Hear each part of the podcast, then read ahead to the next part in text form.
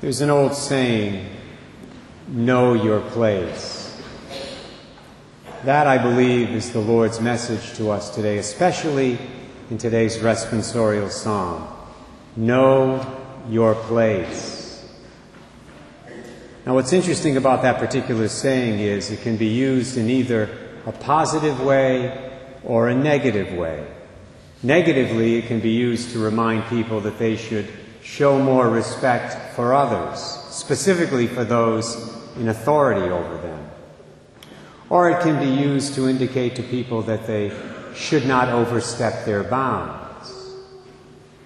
And then there's this little insight I came across online the other day, and here I quote In modern societies, this phrase is sometimes used toward the female gender, such as, Know your place, woman, now, none of the men here would ever say that, I'm sure. but there are some guys out there who do say that kind of thing. And yet, this saying can also be used in a very positive way, reminding us of our importance, our dignity, our value as human beings. The reason I love Psalm 8, part of which was sung as today's responsorial psalm in between the first and second readings, the reason I like Psalm 8, at least one of the reasons, is both senses of this saying, know your place, are found in it. Let me read to you now the psalm in its entirety. How great is your name, O Lord our God, through all the earth. Your majesty is praised above the heavens. On the lips of children and of babes you have found praise to foil your enemy, to silence the foe and the rebel. When I see the heavens, the work of your hands, the moon and the stars which you arranged, what is man that you should keep him in mind? Mortal man that you care for him. Yet you have made him little less than a god. With glory and honor you crowned him, gave him power over the works of your hands, put all things under his feet. All of them sheep and cattle, yes, even the savage beasts, birds of the air, and fish that make their way through the waters. How great is your name, O Lord our God, through all the earth. The writer of that psalm, be it King David or someone else, definitely knew his place. In that respect, he's a great role model for all of us. Negatively speaking, for example, he knew his place in the sense that he clearly understood that he was not God, which was why he began the psalm by acknowledging the real one. How great is your name, O Lord our God, through all the earth. Your majesty is praised above the heavens on the lips of children and of babes who have found praise to foil your enemy, to silence the foe and the rebel. He also knew his place in that he recognized his relative smallness compared to everything else in the material universe. And this was long before people understood just how immense the universe actually is. Here he also was implicitly admitting his own weakness, his own sinfulness, as well as the weakness and sinfulness of humanity in general. He said, When I see the heavens, the work of your hands, the moon and the stars which you arranged, what is man that you should keep him in mind? Mortal man, that you care for him. But the writer also knew that his smallness and the smallness of humanity was only half the story. Yes, he knew that he was, in a certain sense, just a little speck, a little speck in the vastness of God's creation, and a very imperfect speck at that. But at the same time, he knew that he was a glorious speck, because unlike everything else in the material universe, he was made in the image and likeness of God himself. Yet you have made him little less than a God. With glory and honor you crowned him, gave him power over the works of your hands, put all things under his feet, all of them, sheep and cattle, yes, even the savage beasts, birds of the air, and fish that make their way through the waters. The writer of the eighth psalm definitely knew his place in the grand scheme of things. I mention this this morning because I believe we live in a world right now where a lot of people do not know their place, nor do some of them even care to know their place. And the consequences of this are often disastrous. Some don't know their place, for example, because they think they're God.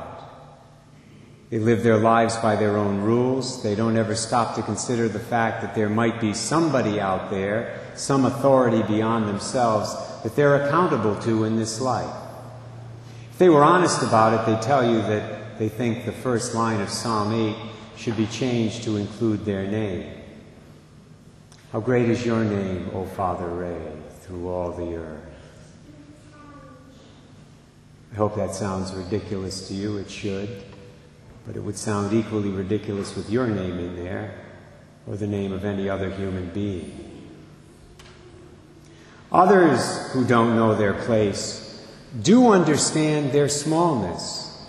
They're in touch with their failures, their weaknesses, their sins, etc. But they forget the other side of the coin. They forget their intrinsic value as human beings created in the image and likeness of God. All of them make, all of that makes them very prone to despair. When you know your sin, your weakness, your failings, but don't know your dignity, you are very likely to slip into despair. And sadly, the number in that particular group appears to be growing at an alarming rate, at least according to the New York Times. I don't know how many of you saw this, but on the Times website this past April 22nd, an article appeared that had the following very disturbing headline U.S. suicide rate surges to a 30 year high. That title says it all, I think. And then there are those who do know their personal dignity as human beings. They're in touch with that, but they fail to recognize that the very same dignity in other people. And they also fail to recognize, at least some of them fail to recognize, the uniqueness of human beings compared to the rest of God's creation. Best way I can illustrate what this group is like is with a quote from Father Brian Sistare. His parents are here this morning. Found this on Father Brian's blog the other day, although he posted it about a year ago. Father Brian wrote, When I first attended the University of Rhode Island back in 1992, I joined three groups that were on campus an animal rights group called SETA, Students for the Ethical Treatment of Animals, a pro life group, and a group against racism. What I found very interesting was the fact that the majority of the students in SETA were for abortion. Even as a freshman at URI who believed in God but was far from practicing the Catholic faith that I was baptized into, I couldn't for the life of me understand how a person could be so pro animal while at the same time being so anti human. How could one stand up for animals and at the same time be very vocal against the life of human beings in the wombs of their mothers? I actually left the animal rights group because of that hypocrisy.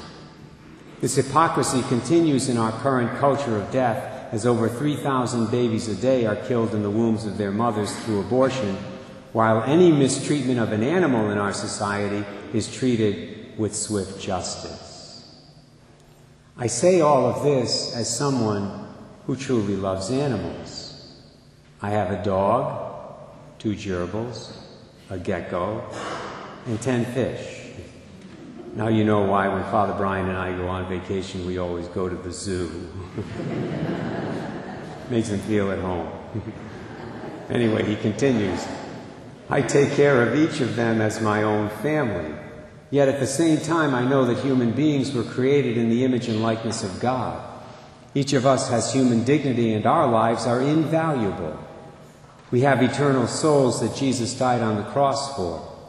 Let us pray that our current culture of death, that seems to value animal life on a higher level than human life, changes into a civilization of life and love, where every human life is welcomed, loved, and treated with respect and reverence, regardless of size, race, or age. I guarantee you the writer of Psalm 8 would say a big amen to Father Brian's words there. And as he indicates in that quote, if everyone knew their place and the place of their fellow human beings, the world would become a much better place.